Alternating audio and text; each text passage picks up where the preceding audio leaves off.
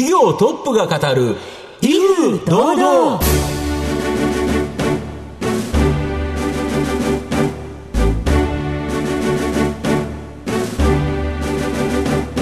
毎度相場の福の神こと藤本信之です。アシスタントの飯村美希です。この番組は巷で話題の気になる企業トップをお招きして番組の指揮者的役割である財産ネット企業調査部長藤本信之さんが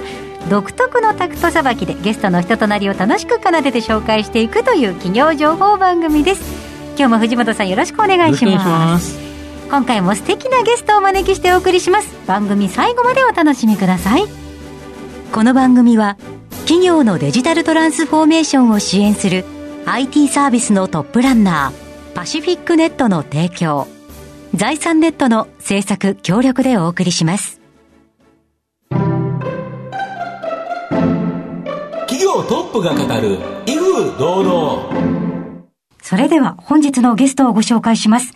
証券コード9878東証2部上場。株式会社赤土代表取締役社長関戸正美さんです。関戸さんよろしくお願いします。よろしくお願いします。よろしくお願いします。株式会社赤土は東京都渋谷区代々木に本社があります。家電量販店で創業し時代の流れに合わせホームセンター等に業態転換を行い現在はブランド品の並行輸入販売店と韓国コスメのコスメティック事業が日本柱の企業です。それでは、関戸さんの方からも簡単に御社のことを教えてください。えー、ご紹介いただきましたように、えー、家電が創業の業種で、それからホームセンター。で、そのホームセンターの中からカー用品、スポーツ、まあ、こういったあの業種をあの業態化してスピンアウトさせて、2000年には最大で、えー、6業種、はい、あのの業態、えー、を展開していた時期があるんですが、はい、時代の流れとに、あのまあ後追いの形にはなってるんですが、次に来るもの、次に来るものという形でですね、会社の形が変わってきたという、まあそういう感じの小売業のあの会社でございます。ありがとうございます。はい、ではまた後ほど企業のお話はじっくりと伺わせていただきますが、はい、まずは自己紹介を兼ねまして、はい、関戸さんに、えー、いくつかご質問にお付き合いいただきたいと思います。生年月日はいつでしょうか、あ、1957年1月2日です。現在おいくつでいらっしゃいますか？あの、5年前からもう計算するのやめました。いたしました。はい、では、子供時代について聞きたいと思いますが、はい、えその当時え、お父さんお母さんのご職業をお聞かせいただけますか、はい、あの、家電の小売店を、あの、小さな、えー、まあ、三洋電機さんの、あの、バラチェーンですね。あの、そのチェーン店を、あの、やってました。はい。はい。子供の頃はどんなお子さんでしたか？ああ、あの、まあ、家業が、あの、まあ、電気屋でしたので、あの、要するに大きくなったら、あの、大阪の、あの、家電量販店に、デッチ奉公に行けっていうのを、毎晩言われて、はい、それがものすごく嫌で。ああ、そうでしたか。はい。では、ご自身では商売をしようっていうふうに思ったことはなかったですか？小学校1年ぐらいまでそのデッチ奉公の話が毎晩出てたんですけど、はいあの、さすがにあの、周りの人からも、あの、将来家業継ぐんでしょっていうのを、お父さんだと継いで社長になるんだよね。言われると子供の頃に、そのデッチ奉公生かされるのかっていうのと、え、本当にそうなのかなっていうのもあるんで、もう素朴な疑問として、はい、あの、えー、父親に、えー、将来お父さんの後継いで社長になるのっていう話をしたら、はい、いや、えっ、ー、と、お父さんの会社は優秀な社員が他にもたくさんいるから、その誰よりもお前が優秀だったらっって言われて、ちょっと子供心にプライド傷つけられたってこともあって、はい、いや、自分で起業しようと思いましたね。その瞬間。はあ。じゃあ、こういうのはなんていうんですか？反骨精神、うん、ハングリー精神、ね、なんて言うんでしょう？トラウマに近いかもしれないですね。そうでしたか、そんなエピソードも聞かせていただきましたが、藤本さんいかがでしょうか？で、あと大学を卒業して、まあ広告の関連企業で、はい、まあビジネスマン向けのセミナーの運営、これから社会人第一そうですね。あの、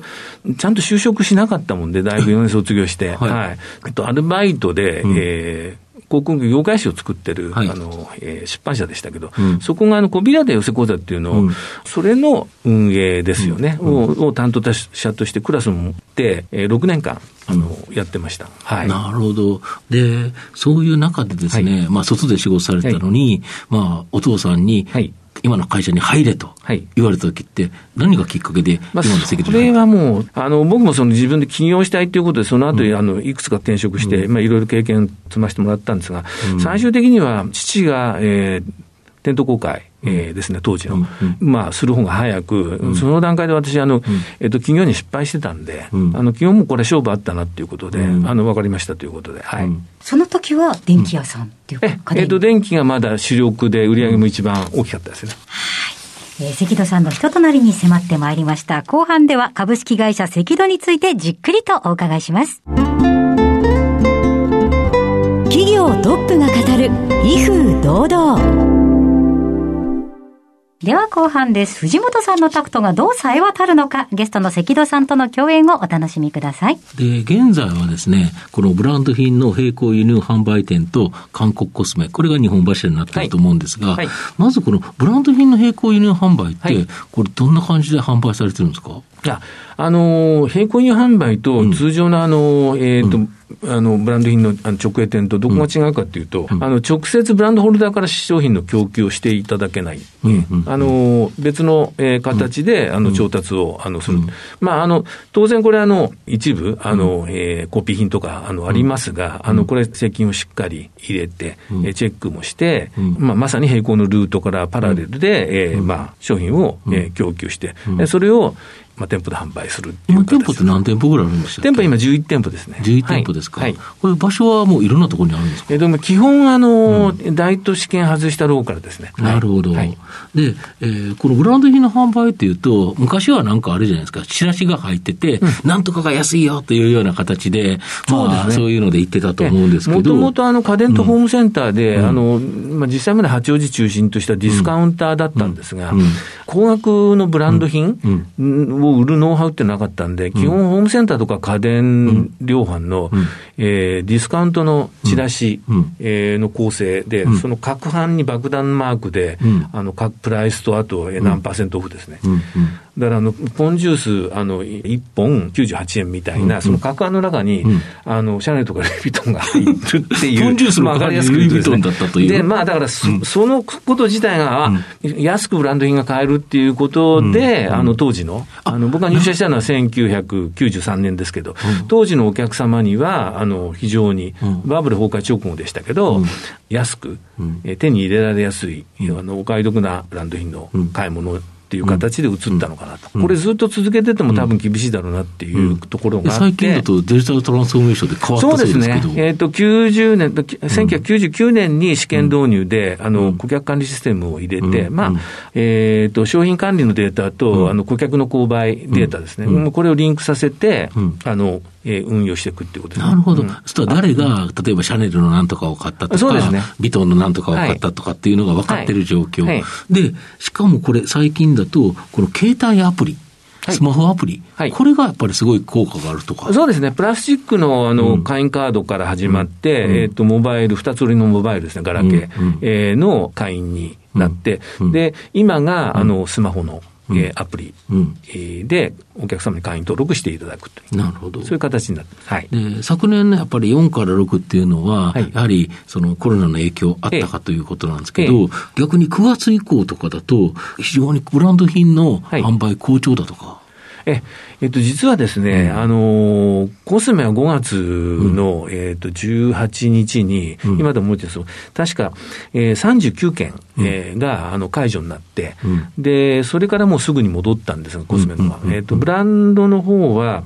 給付金、えー、10万円、うん、これが、えーと、出るということで、うん、えー、まあ、その企画でですね、うん、あの10万円が11万円にということで、うちのお買い物券、10万円持ってきていただくと、給付金を、うちのお買い物券、えー、11万にしますっていう、その企画をやったんですね。で、この企画自体は、ほぼ毎日アプリでプッシュ配信したんですけど、もうこれはあの完全に空振りで、実績が29件しか上がらなかったんですが、いざ給付金が出始めてくると、その顧客の方ですね、うちの、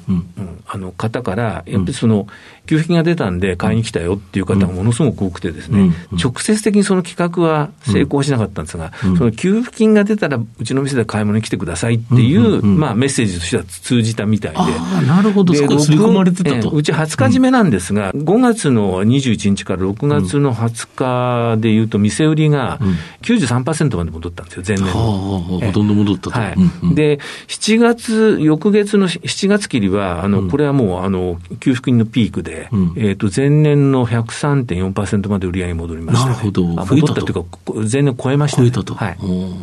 それはあの、もう給付金が、まあ、神風みたいなもので、はい。で、直近も割と好調なんですよね。そうですね。で、えー、そういった企画を打ってお願いしますって、その、うん、あの、大変な時期に、あの、助けていただけるのは、うん、あの、固定客様で、で、比較的高額をお買いも、求めいただけるお客様が、あの、顔と名前一致しているような販売員との信頼関係がある。そういう方が、あの、えー、まあ、中心的なお客様になったんで、9月から営業方針変えまして、顧客様向けに絞った、えー、お買い物情報をプッシュ配信するようにしたんですね。うんうん、で、結局、ね、中高学院、それまでは低学院、中低学院に非常に力を入れたんですよ、品揃え。やはりもう、ヘビーユーザー向けの品揃えにしないと、やっぱりその、買っていただける顧客の方に来てもらえないっていうところがあったんで、もう、え徹底してその顧客様に対しての、あの、えアプローチに切り替えました。で、品揃えも中高学から高学品、えに品揃えシフトして、これが、あの、まあ、なんとか、あの、顧客様の気に入っていただいて、うん、まあ、その後売り上げは、あの、順調に、はい、まあ、今旅行も行けないし、はい、どっか外っていうのも行けないから、やっぱりブランド品を買おうかなっていう人多いみたいですよね。はいなるほど。あともう一つの韓国コスメが、はい、メディヒール社の輸入販売を行ってるんですけど、はい、1日1マスク、1回3分で完了するスピーディーケアをコンセプトのこのシートマスク、はい、非常に人気ということで。化粧のりが良くなるっていうのがシートマスクシートマスクってど、ぶっちゃけど、どんなもんなんですか？あの、ひたひたにあの、うん、いい成分というか、うん、あの、化粧水みたいな成分が入ってるもののパックですよね。パック。顔にペタッとあの、顔面に貼り付けるというやつですか？で、これ朝使うといいということですか、ふっくらもちもちになってくれればですね、うん、やっぱり化粧する時間が短く済むんですよね。うん、なるほど。あの下地がしっかりすると。3分だけ貼っとくとかはいいと。はい、朝起きて、で、顔を洗ってからペタッと貼ると、しとっとして、その下地に化粧するから、井村さんお綺麗なんですね。いえ、本当すいません。ありがとうございます。はい、あの、用意しとかないと。はい。あの、本当にですね、友人なんかでも、うん、もうみんな化粧水の瓶とか買わないで、うん、基本的に夜寝る前も朝も全部、やっぱシートマスクなんですよ、今。ああ。ご利用ありがとうございます。なるほど。いちいちペタペタやるよりは、もう、もうペタッと顔に貼っつけたら、はい、それで全部できるから。そうです。それも楽ですよね。ランキングナンバーワンとか書いてあるやつをみんなポコポコ買うっていうのが今、うん、流れなので。今このメディフィールのやつがめっちゃ人気なんですよね。はい。今までっていくらぐらいで売ってたんですか、これ？えっ、ー、と、大体、えっ、ー、と、主力の商品が、うん、あの、アットコスメさんの、うん、去年、あの、1位と3位に、あの、えー、マスクパック部門で、あの、賞をいただいたんですが、うん、えっと、この2つが、ともう一つ、あの、えー、ベストセラーがあって、この3つが大体350円から380円。1枚が。はい、で、今回、新製品出して、これがバカ売れだとか、はい、これがちょっと値段がお安いんですよね。そうですね。はい。いくらなんですか、これ？えっと、7枚で、うん、えー、700円。1枚あたり100円ですね。なるほど。はい、山田さん、これって使い分けてどうするんですか？えっ、ー、と、とびきりな日の前日はちょっと高いのにして。なるほど。でもやっぱデイリーで使いたいので、うんうん、で、先ほど教えていただいたんですけど、成分変わらないんですもんね。うん、その、単価が抑えられても。なるほど。そっか。そうすると普段使いは1枚100円ぐらいのやつを使ってて、明日デートだとか、明日なんか撮影があるよっていう時は、やっぱりちょっと高いのしようかなという感じですか。はい。やっぱ女の子結構使い分けするんですね。そうですね。あの、使い分けしていただけるかどうかというところが非常にあの、うん、ええー、まあ商品化する前に、あの、不安材料ではあったんですが、うんうん、やはりあの、えっ、ー、と、価格が1枚あたり100円に下がると、やっぱり使っていただける層が広がる。えっ、ー、と、まあ具体的に言うと、あの、えー、中高生のマーケットも、あの、対しても十分アピールできるっていうところがあるのと、それから今出てる既存のあの、他メーカーさんの,、あの大容量ですね、えっと、これと比べると若干高めなんですが、やはりクオリティ的に言うと、うん、えー、380円、350円のあのうちの主力ベストセラーのものと、あのクオリティはほとんど落ちないんで、あのそういう意味では競争力もあって、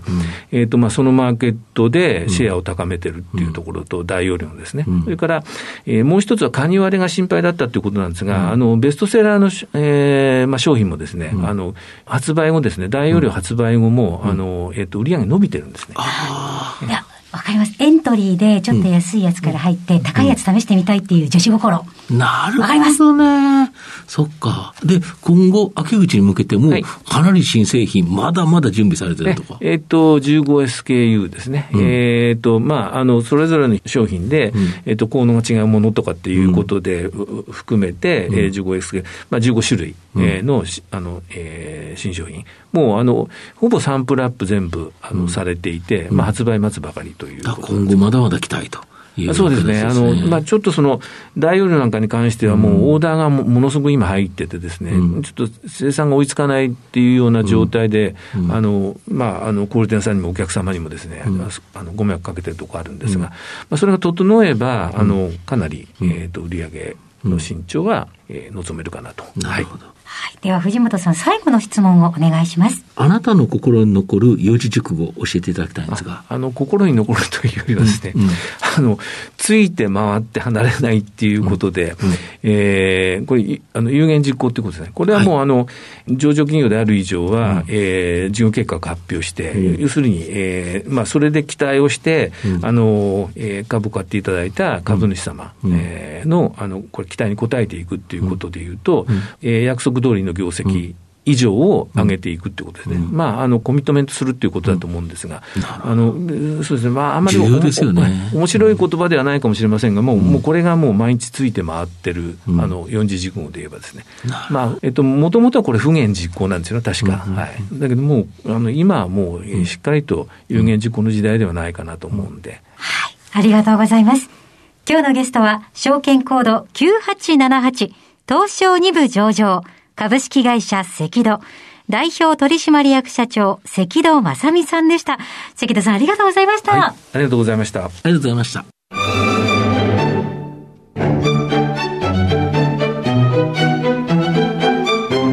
企業トップが語る、威風堂々。